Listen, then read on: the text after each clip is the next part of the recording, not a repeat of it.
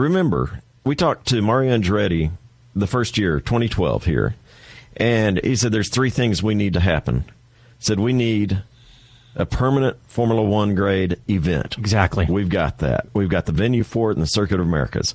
We need an American driver. We've got that. Alexander Rossi. We need an American Formula One team.